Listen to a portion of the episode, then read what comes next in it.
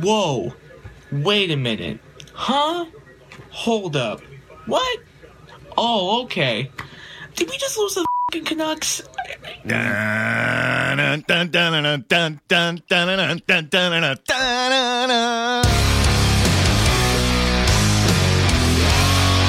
You're listening to Halford and Brough.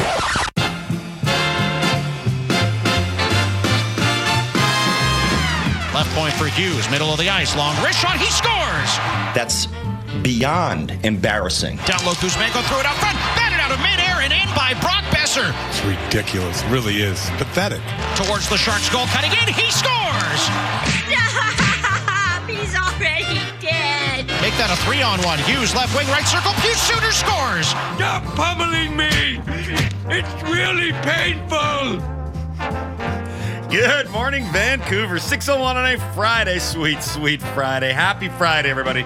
It is Halford. It is Brough. It is Sportsnet 650. We are coming to you live from the Kintec Studios in beautiful Fairview Slopes, Vancouver. Jason, good morning. Good morning. Ada, good morning to you. Good morning. Laddie, good morning to you as well. Hello, hello. Halford and Brough in the Morning is brought to you by the Dilawri family of Acura dealers. Experience a Dilawri difference today by visiting your nearest Dilawri Acura dealer today. We are in hour one of the program. I still can't believe we watched that last night. That was unbelievable. Uh, hour one of this program is brought to you by everythingfinancial.com. Financial freedom awaits. Book your introductory meeting today. Visit them online at everythingfinancial.com. We are coming to you live from the Kintec studio, Kintec Footwear and Orthotics. Canada's favorite orthotics provider, supported by over 2,500 five star Google reviews. Find your perfect fit at kintec.net. Really big show, really big show on a Friday. This is the eve of a tremendous sports weekend, a big weekend at BC Place, big weekend for all of your local sporting squadrons. We have so much to get into. Uh, it begins at 6.30. Brady Henderson, our Seahawks insider from ESPN, is going to join us. Uh, there's been a lot that's gone on this week that we're going to get to talk to Brady about. The big trade for Leonard Williams, the big game on the weekend. Probably the Seahawks' most difficult uh, test this season. All due respect to that road game in Detroit from earlier in the year, but they got a big test in Baltimore. We'll talk to Brady about that at 6.30. 7.30, it's the Moj. Bob the Moj Marjanovich is going to join us on the program. Saturday, BC Place, Upper Bowl is open. It's the rematch of sorts between the BC Lions and the Calgary Stampeders. Uh, the I believe the Lions are a six and a half point home favorite, a comfortable home favorite, despite the fact that Calgary beat them in that meaningless season finale. Talk to Moj about that at 7.30. 8 o'clock, Rick Dhaliwal, uh, our Canucks, we're not allowed to call him an insider, so just a Canucks dude, I suppose. Uh, Donnie and Dhali, CHEK TV, he's going to join us in the wake of Vancouver's 10-1. You did not hear me incorrectly. 10-1 victory over the San Jose Sharks in San Jose last night. Uh, also today, we're giving away a final pair of Kiss tickets. Kiss is going to be at Rogers Arena on Wednesday, November 8th. Uh, if you want those, you can send a What We Learned or an Ask Us Anything. Hashtag it WWL or AUA. And we'll stick with the music note emoji for these ones. It's just easier, okay? Uh, I did mention it's Ask Us Anything Friday. Uh, keep that on the books as well. I forgot to mention, I'm going to do it now. Our playnow.com NFL locks of the week kicks off for real later in the show. I'm very excited about that because you very quietly and sneakily have had a good year with locks of the week. Yeah, yeah. I'm basically a savant. And I just ruined it. Yeah. That's the show. That's what's happening. I'm very excited. Uh, Laddie, let's tell everybody what happened. Hey, did you guys see the game last night? No. What happened? I missed all the action because I was. We know how busy your life can be. What happened? You missed that? What happened? What happened is brought to you by the BC Construction Safety Alliance, making safety simpler by giving construction companies the best in tools, resources, and safety training. Visit them online at bccsa.ca. At 5:59 this morning, Frosty the snow thrower texted into the program. Good morning, everyone. Good morning, Frosty. I hope you're all doing well today. Um, what was that? That's a very good question, Frosty. I am still actually trying to comprehend what I witnessed last night. The Vancouver Canucks went into San Jose and beat the San Jose Sharks in a regular season NHL hockey match 10 to 1. And you know what? It still wasn't the most remarkable game of the season for me. The most remarkable game of the season for me was when they beat the Oilers 8 1. I am having a hard time just trying to process winning a regular season game 10 1. 8 1 seemed like a blow. There was times in the 8 1 game where I'm like, take your foot off the gas, boys. You're playing with fire here. This is mm. karma at its worst. Well, the- 10 to 1 Do you know against who- the San Jose Sharks last night. Here's a little here's here's a little trivia for you last night. Okay. Who was the high minute man for ice time? Sam Lafferty. Ian Cole. I yeah, it could have been anybody. Who was the high minute man for forwards? Sam Lafferty. Pius Suter. right? Like they did take their foot off the gas. They absolutely did. Pettersson played like 14 minutes a night. He didn't touch the ice after Beauvillier made it 10 nothing. Did Yeah. not. He had three shifts in the third period. He was in a hammock for the last five minutes of the Can game. I admit something? I didn't watch the third. That's fine. I was like, I, really? yeah. Why? I'd Why? seen enough. Not a true fan. You not a didn't true need to watch I didn't the watch the third. second. I didn't watch the third. It was over. The game was over. The Canucks game was scored on their absolutely first over. two minutes of shots the of the game. game. That game was over Like- after 10 minutes. Yeah, like it was it was an absolute beatdown. Like it, it, it- and and if you look at the Canucks right now, I mean, uh, did they have a good start? Hashtag the start Amazing. because their first ten games are over. Right, ten games. That's the start. Right, nobody can be like, I still need to see more for the start. Right, I still need to see more for the rest of the season. But going with the first 12 We're games. just start has debating been over good. which t- win you liked better, the 10-1 or the 8-1. So I think it's going pretty good. This, uh, yeah, I like the five nothing one too. Uh, they are seven two and one with a goal differential of plus twenty four. Nobody in the NHL has a goal differential that high. Vegas, who haven't lost in regulation yet, 10 0 and one. They're plus nineteen. The Bruins plus sixteen. The Canucks plus.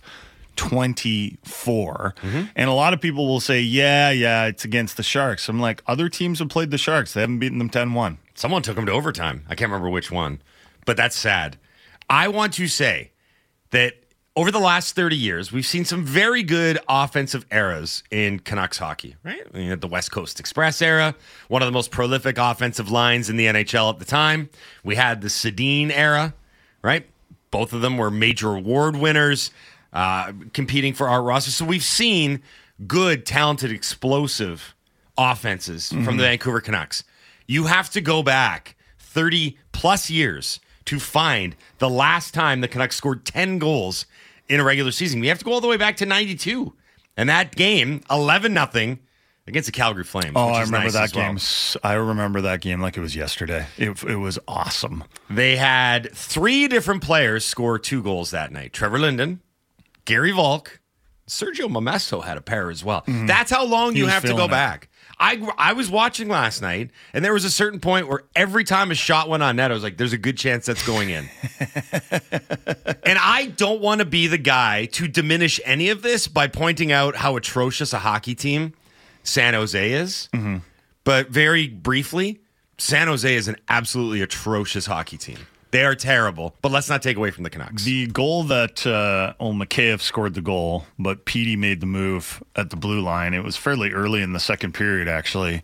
And Petey kind of, I don't even know how to describe it, like carried it into the zone and then passed it to Carson Soucy, who made a really nice pass to uh, Mikheyev to finish it off. I mean, that was basically, I was like, uh, is this the Harlem Globetrotters version of hockey right now? Because they are beating up on the poor Washington Generals. It was, it was, it was, it was, an, it was a really, really fun night When- for the Vancouver Canucks and their fans. And I imagine it was a tough night for the 700 people that showed up to watch the Sharks last night. Uh, it was listed at over 10,000, That's- which is that's some a of- lie. some of the a most lie. creative bookkeeping I've ever seen in my you. life. Yeah. Um, Quinn Hughes finishes with five points, matching a franchise high for points in a single game from a defenseman. I'll try and run through all of this. JT Miller, Brock Boeser, and Elias Pettersson each had three points. Uh, Anthony Beauvillier in his 500th NHL game got off the schneid as well, got a couple goals in there. And all of a sudden, he goes from having a slow start to the season to having a fantastic run late in hashtag the start. Yes, Greg? It was also Anthony Duclair's 500th game. Was it? He did- probably didn't get as many accolades. no, they didn't. They didn't love him after the game like they did with Beauvillier. Um, but uh, so I'm, and I'm sitting there and I'm watching this, and I'm like, okay. At a certain point in a blowout, and everyone's seen one, you kind of reach that uh, breaking point where either it goes haywire because the other team's pissed off, or it drops off because it's like, well, this is kind of like a beer league game. This is almost shinny. Let's just not get hurt out here. This one didn't really have that because the Canucks just kind of kept playing without putting, you know, their foot on the pedal and like kicking it into an extra gear. They just kept playing and doing the things that they're supposed to be doing and going through everything that Rick Tocchet wants them to do. Pucks just kept going in. Mm-hmm. It was a combination of not great goaltending from San Jose, not great defending in front of the goal, horrific defending, just and Horrific. and to add with especially in the case of the Lafferty wraparound goal, probably the worst bounces imaginable. Like there, it was the rare instance where a horrible team had nothing go right and a good team had everything go right. Again, you do not see teams get out to 10 nothing leads with a f- considerable amount of time left in the third period in the NHL very often. And I do want to just uh, I want to play God, poor David Quinn. Do you think? Uh, do you think Nico Sturm after the game was like, "That was a bad penalty I took. That uh, kind of put the boys off balance." or do you say, you know what, the other nine goals also kind of? no, he was responsible for two of them. Oh, that's true. He was Yeah. okay. Um, also, Because it was over after that. So they they it was obviously a forlorn Sharks room after that game, and apparently to- Tomas Hertl was visibly distraught because that's he said it. It's the worst loss I've ever suffered. God, I'm rich. Right. There's that. He's got his money playing Like for the crying with your money um, so let's hear from Da- uh, David Quinn's a good guy. We had him on the show during the summer when we did our national show and like no one would pick up our calls. David Quinn was like, "I'll come on your show." Sure, great guy. He knows what he was getting into when he took the job, and uh, he when he talked with us, he knew what he was getting into this season because it seemed like Erik Karlsson was gone at that point. He hadn't officially been traded yet. Uh, we'll hear now from David Quinn in the aftermath of a 10 1 loss, which was the Sharks' 10th consecutive loss to start the season. David Quinn, head coach in San Jose. Coach, what are your thoughts on the first goal? Oh, you. Uh, what about the sixth goal? Ah, And the tenth one? God, choking on my own rage here. I knew Oh, you guys had something special. That in wasn't. David Quinn. Yeah, it was. Interesting. Let's hear more. Pretty sure it from- was. Let's hear more from Mo Sislak here, uh, following a 10 1 loss to the Vancouver Canucks. Well, I actually thought after that we did some decent things. You could, you know, we, we weren't getting overwhelmed. We had some chances. We were in the O zone, and then they get the third one, and then they get the fourth one, and it's just, you know, it just steamrolled. It just snowballed. I mean, that's really what happened. And you know, we kill a penalty, come off, and puck goes in off of Mario skating in the back of the net. I mean, it's just, you know, everything that could have gone wrong did go wrong tonight, but we deserved it because we didn't play like a team tonight. Uh, they play with an awful lot of confidence. There's a lot of trust uh, while they're out there. Um, you know, they play fast. You know, obviously they're off to a great start. Talk's done a hell of a job with that group, and they got a lot of good players. So, is, he, is, he, is he is he talking about the Canucks? yeah, we had to cut the long winded question out in between there. No, no, no. Come on, S- What? stick with me. No, I can't. I can't even The pl- things play along. that he the things that he's saying are uh, they play with a lot of confidence out there, a lot of trust. They play fast. So the is, re- he, is he talking about the the Vancouver Canucks? See, the reason that I'm not playing along with your gag decade is is because this? yesterday on this same show, we re- I read the excerpt from the Pierre LeBrun piece where he went and talked to all the other coaches that have gone up against the Canucks this year. And I was like, Paul Maurice is being complimentary of them. Andrew Brunette, Jon Cooper. Like Jon Cooper coaches a Stanley Cup winning team twice over. They all love Tocchet. They all love Tocchet. That's a very Speaking good of point Tocchet, with all of this. Scott from Langley texts in after what we saw in the preseason. The common thought was scoring would be a challenge in this structured game from Tocchet. Yeah, how many times did Halford talk about low event hockey? I got that right. You were talking about it like two games ago. Well, I look at everything fit the narrative about when he said how they wanted to play, and then the proof of concept from when he was in like Arizona. But this is not low event hockey, I'll tell you How, that. how how many of you out there? I know there are going to be some people like I always had faith in the team that they'd be this good.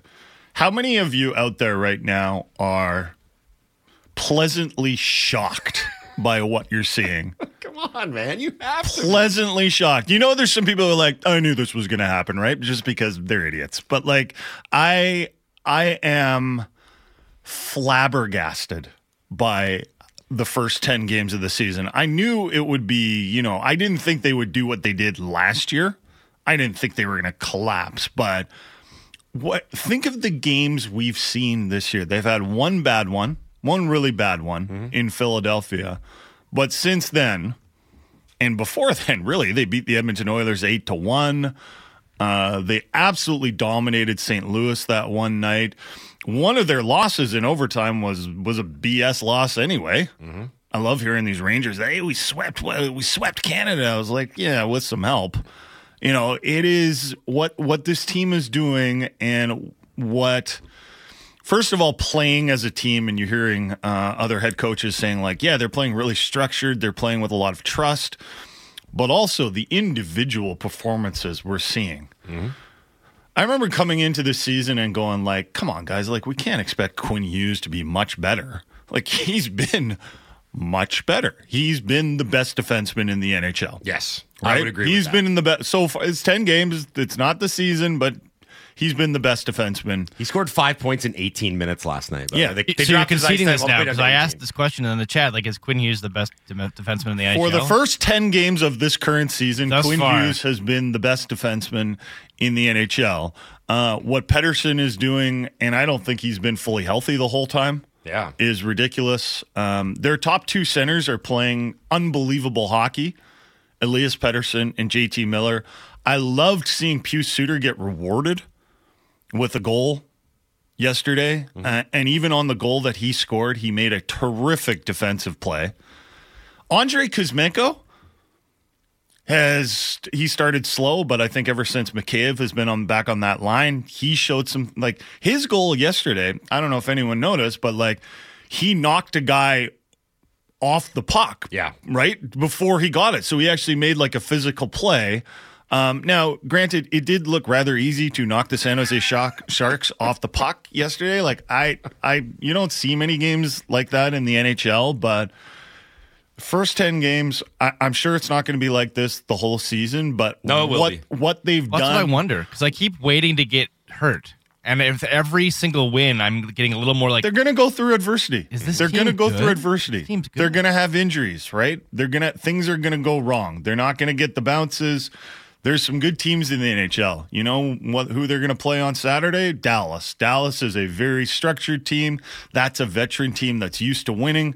They went into Calgary. They beat the Flames. They went into Edmonton. They beat the Oilers. Uh, that's going to be a tough one for the Canucks. But I think what's so encouraging and so um, pleasing to me is like we've had certain level of expectations for the Canucks before, and they haven't been, even been super high.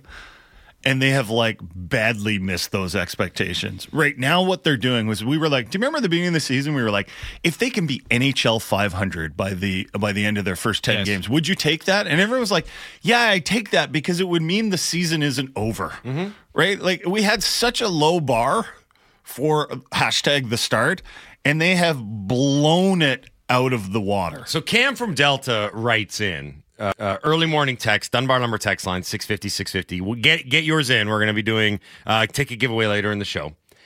Cam writes, Why is it so hard for you to believe some people believed in this team? You guys had the negative narratives. The management said that they're a couple years off from contending, but have obviously stated they believe in this core. Cam, what Jason is asking, and I think it's a totally legitimate query, is how shocked are you not by the fact that they're having success or that there was justified belief in this team it's the level of success this is one of the best starts in the entire NHL the Canucks are the highest scoring team in the NHL through 10 games. They have 46 goals scored. There are five teams in the last 30 years of professional hockey, brackets NHL version, that have scored that many goals through 10 games. No, I did not expect him to have a historical mark through the 10 game plateau. Nobody did. and if you do, you are a liar. You are a big, bloody liar because nobody could have seen this coming. Elias Pettersson is second in NHL scoring. Quinn Hughes is fourth. JT Miller is sixth. Again, this is the same group of guys that went 0 5 and 2 to start last season. So, no, nobody saw this coming. Nobody predicted it. Even if you had the utmost belief in this team, you did not have them as the best offensive juggernaut in the NHL through 10 games. This is that's why when I came in this morning and said I'm having a hard time really analyzing and trying to contextualize what's happened here because it is so far off the map. Mm-hmm.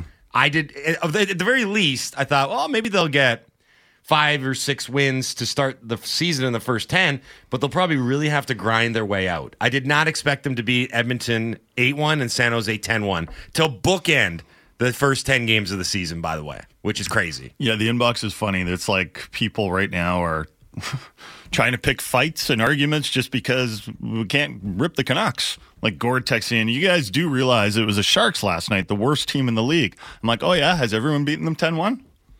Has everyone dominated them to that perspective? No.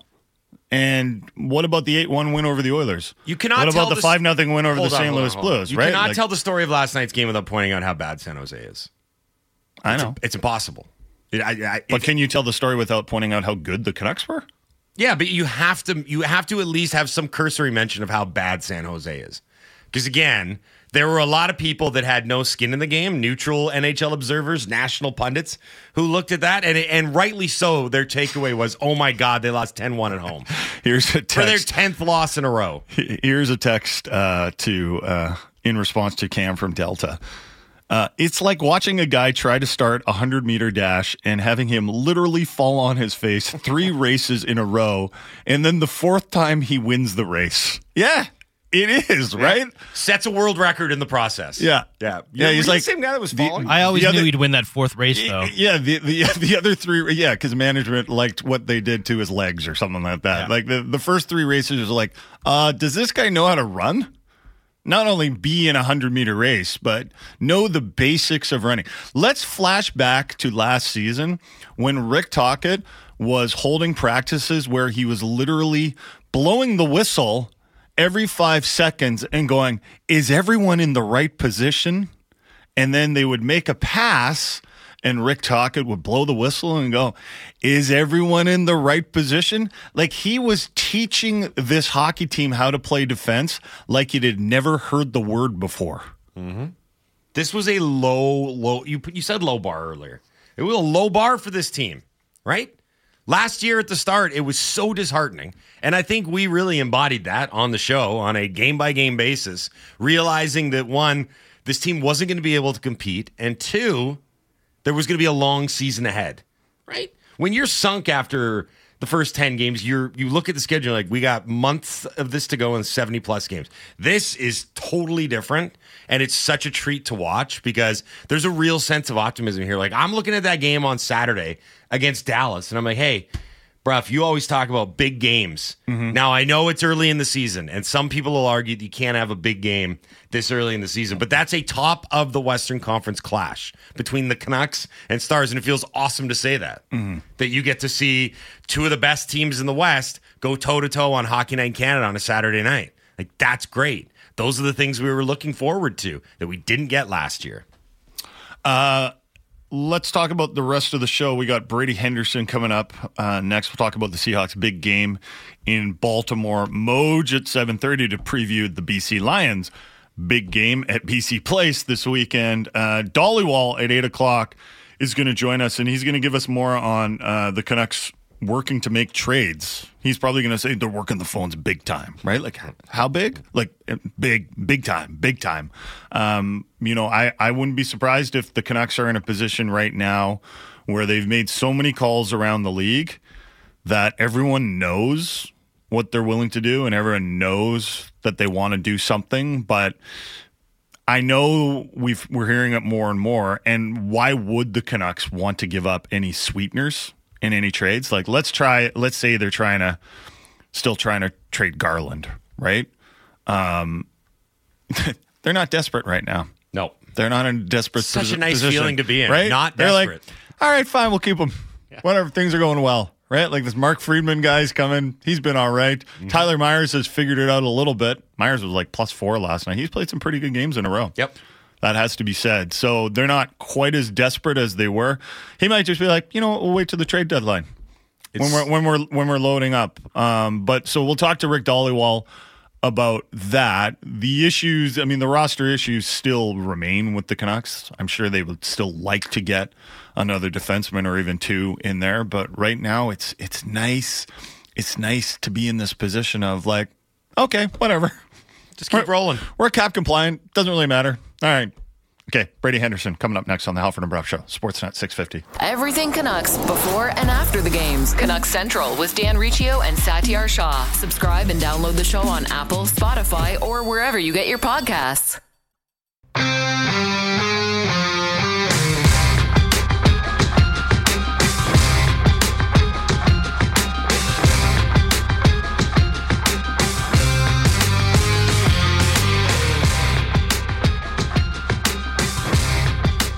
Six thirty-two on a Friday. Happy Friday, everybody! Sweet, sweet Friday. You are listening to the Halford and Brough Show on Sportsnet 650. Halford and Brough in the morning is brought to you by the Dilawri family of Acura dealers. Experience the Dilawri difference today by visiting your nearest Dilawri Acura dealer today. We are in hour one of the program. Hour one is brought to you by everythingfinancial.com. Financial freedom awaits. Book your introductory meeting today. Visit them online at everythingfinancial.com. It's time for our Seahawks preview brought to you by the Clayton Public House. Pre-game to post-game, the Clayton Public House is your home of football. Catch all the action on 15 screens and two giant projectors. Visit them online. Comes now from ESPN's Brady Henderson here on the Halford and Brough Show on Sportsnet 650. Morning, Brady. How are you? Morning, fellas. Doing great. Happy Friday. Happy Friday to you as well. We'll get to the Ravens game in a minute here. It's obviously a big one, maybe their biggest test of the year. But I want to talk about the big trade this week as the Seahawks acquired defensive lineman Leonard Williams from the Giants. And that's funny because Brough and I actually remembered back to that game, and I think it was in 2020 when the Giants beat the Seahawks 17 to 12. It was a real low scoring defensive affair. And Leonard Williams was all over the place. And we joked that know, Pete Carroll and John Schneider made a mental note that we should get that guy one day. and that day has arrived. Uh, what are the expectations for Williams for the immediate this weekend, Sunday against the Ravens, and beyond? Yeah, well, he's definitely going to play uh, this Sunday, and I would expect him to play quite a bit. I mean, they gave up a second round pick for what only could be half a season of him, considering that he's going to be a free agent in March. And so they're not going to waste any time uh, getting him going. And and I've gotten the sense from hearing them talk about how they're going to use him that it's going to be a mixture of getting him on the field uh, at the same time with Jarran Reed and Dre'Mont Jones, and kind of you know more of a traditional uh, three-four look that they really haven't run a whole lot this year. They've done a lot of the two-down lineman stuff with Jones and Reed, and then two outside linebackers, and and uh, with nickel personnel. Um, so I, think they're going to do some of that. They're going to rotate him in with those guys to keep them fresh. But I think you're also going to see packages where you see both those guys on the field, and they think he is a, a three-down player. That's a big reason why it was him over uh, you know guys like Montez Sweat and really guys like Chase Young too. I know um, you know both of those guys went for less uh, than what the Seahawks gave up for Leonard Williams. But remember, they were available, or at least Chase Young was still available. I can't remember when Sweat was traded, but Young Young was traded on the day of the deadline. The Seahawks got Williams a day before, mm-hmm. so Young was very much available to them. Um, he was not their guy from everything I've heard, uh, just logically and also just from talking to somebody in the organization. Uh, and part of that is they just feel like Williams is the more complete player. How big of a statement was it from the general manager John Schneider that following the season-ending injury to Nwosu, the he went out and responded by getting Williams, making that trade, and adding Frank Clark, who's a familiar face on the defensive side of things as well.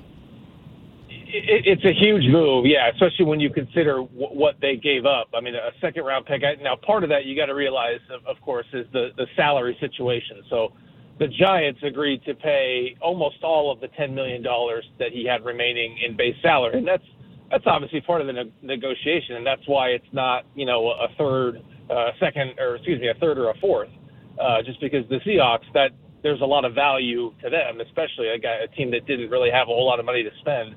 There's a lot of value in getting the Giants to foot that bill, but at any rate, that's a big price uh, for again a guy. I mean, they're going to try to resign him after. Uh, after the season, but they've got other guys, Jordyn Brooks, Bobby Wagner, two offensive linemen, Noah Fant, you know, other guys who are going to be coming due. And so there is by no means any guarantee that they are going to be able to get him. And so they're effectively giving up a second round pick potentially for what could just be a half a season. So that's a huge statement about, um, you know, how much they are trying to win right now, not necessarily mortgaging the future totally to do so, but taking a, a, a big piece of the future. And Pete Carroll, I thought, put it an interesting way when asked about you know balancing the need to to improve with the long term. And the way he put it was, you know, when they're thinking of making that uh, that move and they're talking about giving up a second round pick, you know, they're they're weighing that second round pick versus what they could get. And, and the way he put it was, you know, that could be four years basically of Ken Walker the third, or four years of Zach Charbonnet, or of Boye Mafe. Um, you know, three second round, recent second round picks that look like they're going to work Mhm. out pretty well. Now, the unspoken counter to that is that it could also be, you know, four years of D. Eskridge or, or four years of Darrell Taylor, who's kind of been something in between there. He's a good player, but um, maybe kind of a flawed player. And so um, the bottom line is they, they gave up a lot to get him, and I think it shows a lot about how much they're trying to win right now. Um, Brady, do the Seahawks need to run the ball more to help Geno Smith? They do. Yeah, there, to, to me, there's no doubt about that. And look, there, I think there's only a, a small handful of quarterbacks who, and, you know,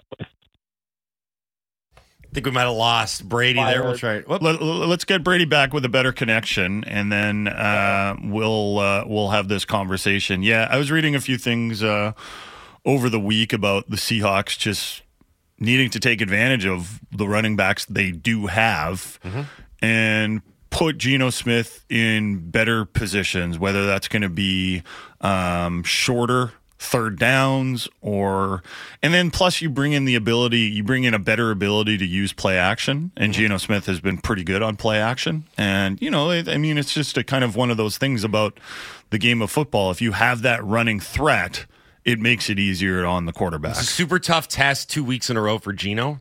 That Browns defense was very good and is very good. And now they get a Ravens team, which is second in yards allowed, first in points allowed, and third ranked against the pass. So this is another one where they're going to have to find ways to make life easier on Geno because it's not an easy matchup. We got Brady Henderson back on the line right now. Um, Brady, we were mid answer there before we got cut off. If you just want to pick it up uh, where we left off, that would be fantastic.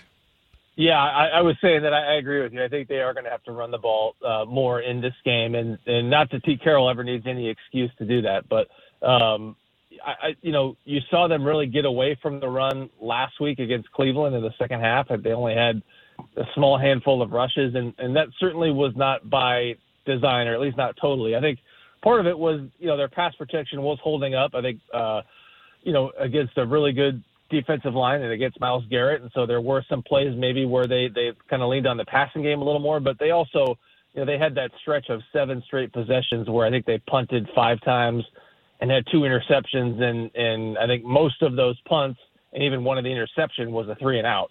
Um, and so they just didn't have enough plays to get to their running game. But I, we we did this, you know, we do little predictions uh, every week on ESPN.com, and, and one of my predictions for this one was that you're going to see Ken Walker III and Zach Charbonnet combined for at least 30 carries in this game. I don't think they've had more than 27 or 28 combined in any game this season. So I think you're going to see them kind of lean more on that run game. Uh, you know, Baltimore likes to run it as well, even though they're probably throwing it a little more this year under their new coordinator. But these, at their cores, are two run first teams. And, and this has the look of, as Tyler Lockett described it yesterday, kind of a grimy game. I think it's going to be kind of one of those classic, uh, you know, AFC North type games where it's a lot of running and two tough defenses going at it. But yes, I do think they're going to have to lean on the run game, if for no other reason than to take some pressure off of Geno Smith. Are am I am are Seahawks fans being too hard on Geno Smith? I'm looking around the league and I'm seeing even players like Patrick Mahomes have bad games. You know, Josh Allen has been pretty inconsistent. These guys are considered the elite quarterbacks in the NFL, and even they are making a number of mistakes. Are we being too hard on Geno Smith? I don't think so. Although I do think that's a good point. Is that you know Josh Allen throws interceptions and, and Patrick Mahomes has off days. I, apparently he was sick last weekend, but um, yeah, I mean I think you're you're allowed a couple interceptions every year. I think the the problem is it's now five over the last three games, in addition to some other plays where he would like to have back. And it's kind of interesting how in that game Sunday he really seemed to lock on to DK Metcalf, and there was something crazy like 14 targets for Metcalf and only five catches. Now, one of those catches was a pretty big one, uh, but that was kind of odd. It, it just seemed like he was locking onto him after having a lot of early success with Tyler Lockett, especially on that first drive. And so, um, yeah, I mean, the interceptions that he threw in that game, I think, were different than the two he had in the red zone the two previous weeks against Arizona and Cincinnati, where those were the two red zone picks were just throws where he was getting way too aggressive. Yes. Um, for that situation, knowing that you're you're already inside the 20, you've got a likelihood of at least three points in your back pocket, so there's no need to make those throws. These ones to me seemed a little different. The first one, it, that was a, a defender, you know, a cornerback undercutting the route, making a pretty nice play on the ball.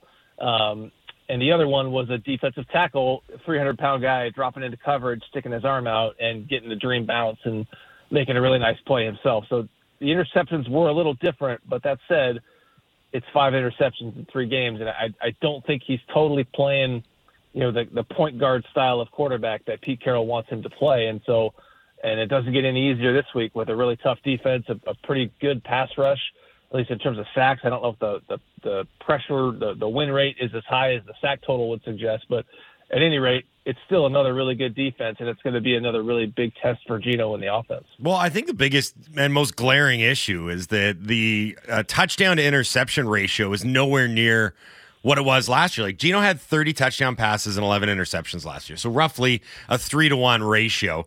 That's down to nine and six, and when you look at it, like he really hasn't thrown for that many scores this year. Mac Jones has as many passing touchdowns. Baker Mayfield has one more. So when you look at how he burst onto the scene and took over that starting role, it was predicated on keeping the turnovers low and being able to get the passing touchdowns. And that aspect of his game just isn't there this year.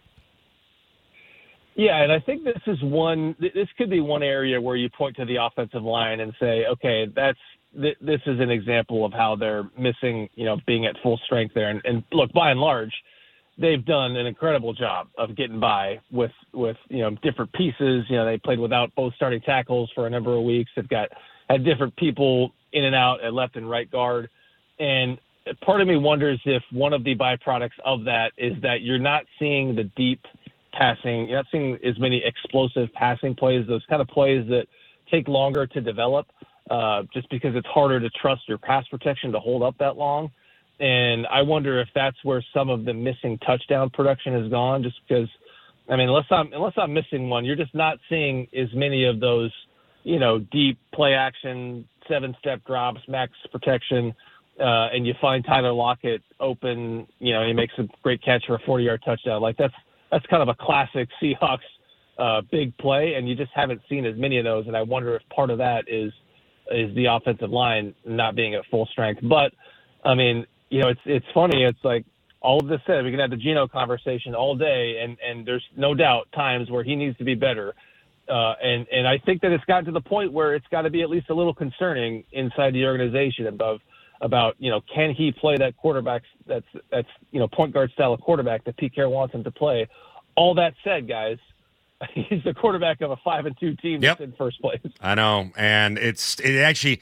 If you had told me three weeks ago that the Seahawks would be in first place at this stage of the season, I would say there's no chance because San Francisco looked borderline unstoppable. But here we are. Seahawks go into Baltimore this weekend. They're actually six point uh, dogs on the road, so that'll be interesting. Ten o'clock a.m. Our time is the kickoff. This is your home of the Seattle Seahawks. I remind you, uh, Brady. Thanks for doing this today. We really appreciate it. Enjoy the game. Enjoy the weekend. We'll do this again next Friday. All right, sounds good, fellas. Thank you. Talk to you later. Yeah, thank you. That's Brady Henderson, uh, ESPN NFL insider, Seahawks insider here on the Halford and Brough Show on Sportsnet 650. Though all those lines are, I remind you, the six point uh, Seahawks deficit going in to Baltimore, uh, all courtesy of PlayNow.com. We're going to be doing our PlayNow.com locks of the week in the 7:30 segment right after Bob the Moj Marjanovich joins us on the show. Um, there was a what we learned that came in. I'm going to read it now. Uh, I think it's unsigned, unfortunately, because it's a good what we learned. I learned I will not be moving from the couch this weekend. Saturday, Newcastle Arsenal, Huskies USC, and the Canucks against the Dallas Stars. Sunday, it is the Dolphins versus the Chiefs. Is that an early start because it's in Germany? I it's think in, it might be. It's in Frankfurt. Um, and then Seahawks Ravens, Cowboys Eagles, and then the Whitecaps LAFC and finally the Bills and Bengals. What he didn't even include in that was the BC Lions uh, playoff game on Saturday. Yeah, this is going to be a sports watching weekend. So last night, while the Canucks were beating up on the San Jose Sharks, I actually started watching another game a little more closely because it was a little closer and I was still interested in the result. And it was a game in Edmonton between the Dallas Stars, the Canucks' next opponent, mm. and the Edmonton Oilers. And the Dallas Stars got a 4 1 lead in that. And there was a point last night where the Canucks were winning 4 nothing, and it was still early in the game, and the Oilers were losing 4 1. And I was like, yes. Your this feels screenshot good. on- on This X. feels good. And then I kind of worried a little bit because I thought I might have jinxed it because the Oilers really pushed in the third period, and they actually scored a couple of goals. Sam Gagner. He's back. He's back and he's scoring goals for the Edmonton Oilers. Um, Gagner and Evander Kane might have been the best Oilers forwards last night, which is good for them, but probably not a good thing considering they've got McDavid and Draisaitl. Uh, at any rate, Dallas held on by their fingernails. And they won this one four to three. So Dallas improved to seven one and one. That's the team that's coming in to play the Canucks on Saturday night. They might present a bigger challenge than the San Jose Sharks, who still have not won a game this season and may not. Who's to say though? Win a game this season. Who's to say? The San Jose Sharks are nothing if not unpredictable. No, so uh, Meanwhile, the Edmonton Oilers fell to two, six, and one. And I've I've heard a few people with this sentiment. Well, if the Canucks had that really bad start in their first, you know, seven or eight games last season, and at that point everyone was like, Well, too bad. Like they're not making the playoffs, there's no chance.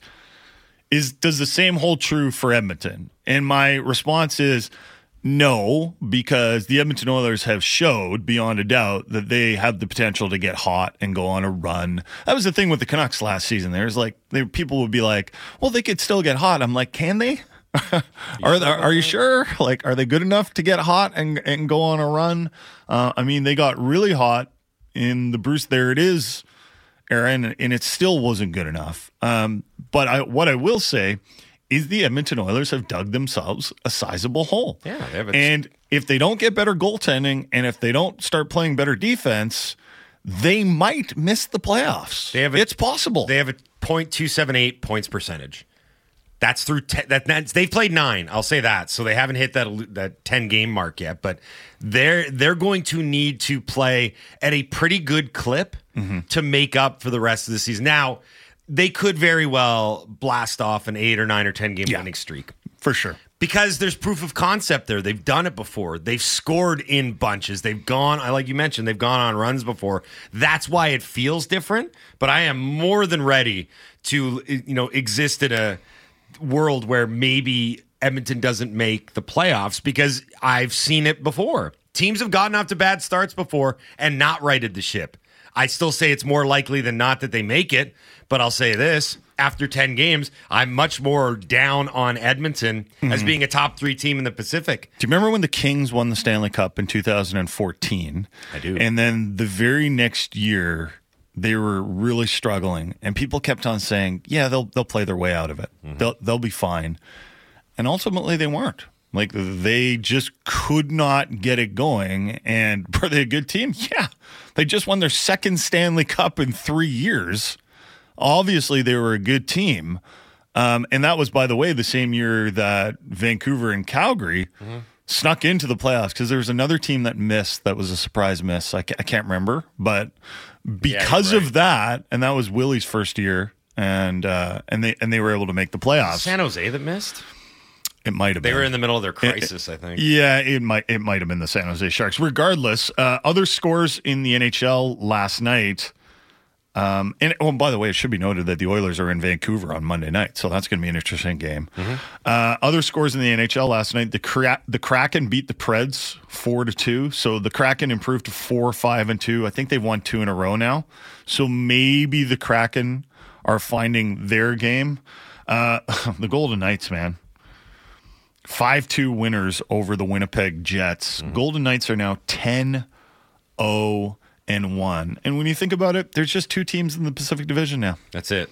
It's the Knights and the Canucks. I don't even count LA. Actually, we should talk about LA just a little bit because that's a good team. And they went into Ottawa last night and they beat the Senators 3 to 2. and that was coming off a very impressive win over the Toronto Maple Leafs in Toronto.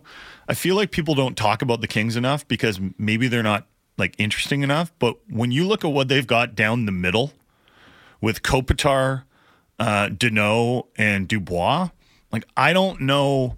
I love what the Canucks have down the middle in their top two spots with Pettersson and JT Miller, but I don't know if there's a team in the NHL that has three centers of that caliber all on the same team. So LA's start to the year. Now it's not as good as Vancouver's. They're two. The Canucks are seven two and one. But uh, we should mention that Los Angeles, with that win over Ottawa last night in Ottawa, is now undefeated on the road this season. They've won their first five road games, so it is a really impressive start.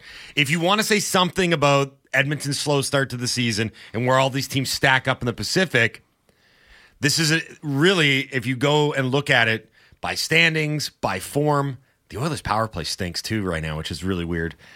Um, the top three teams in the Pacific after 10 games are Vegas, which we expected, LA, which we kind of expected, and Vancouver. Edmonton's not even really in the conversation. Yes, talent wise and on paper, they absolutely are. But right now, you're looking and you're seeing the big three are amazingly the Vancouver Canucks, Los Angeles Kings, and the Vegas Golden Knights. It's great. Can we talk about the the next, let's say, let's say seven games? Do 10. Do even second eight games. 10 no, but like, look, look, look, this is so exciting. These next games coming up for the Canucks. So obviously Saturday night is their next one. They get the Dallas Stars, one of the best teams in the league, one of the best teams in the conference. The Stars uh, just beat the Flames and the Oilers in Alberta, so they're looking for the kind of sweep of Western Canada uh, when they come into Rogers Arena. Monday, they play the Edmonton Oilers. And Speaking of sweeps, that doesn't that doesn't need to be hyped up. We all know the Edmonton Oilers are going to be desperate to win that game, desperate to get some measure of revenge on the Canucks for the first two games of the season. And then they head out on this three-game road trip to Ottawa, Toronto, and Montreal. Right? Obviously those games are interesting. When they come home from that trip, the New York Islanders are at Rogers Arena, mm-hmm. Bo Horvat and the New York Islanders. Then after that, they go to Calgary to play the Flames. And of course, we're going to look forward to that because the Flames are a disaster right now.